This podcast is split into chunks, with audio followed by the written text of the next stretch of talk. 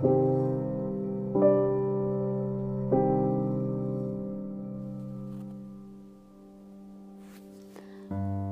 is JVIP News, Free Speech News, Sugar Free Speech News. I just heard something on the news that I think will blow your mind. I hope you're ready for this one because I have heard of this since the days of, yeah, you guessed it, Hitler.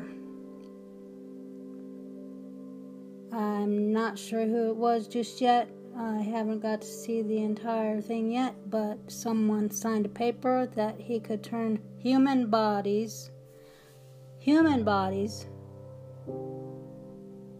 into dirt, dust,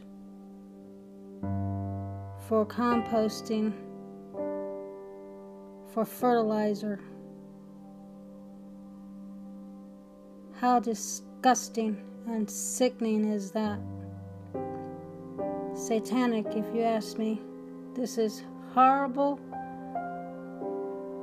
And like I said, I haven't heard of it since the days of Hitler. He signed a paper that he could do that in. Don't ask me who or why yet. I'm sure it will be on the news soon. I'm looking for the story, and when I find it, I will definitely post it. This is the most disgusting thing I have ever heard. The last time I heard about it, they were turning human bodies into soap. Now it's fertilizer. Disgusting and despicable. I had to send this out to you. And the words coming from the border are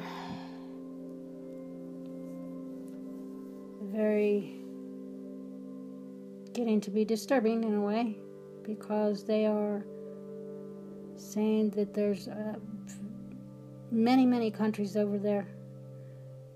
And I believe he said it was Tijuana, and this is getting to be a real big issue. And the Democrats, who are responsible for making it possible, may I not say any names now because we all know who Just if you don't know, you need to do your homework on it.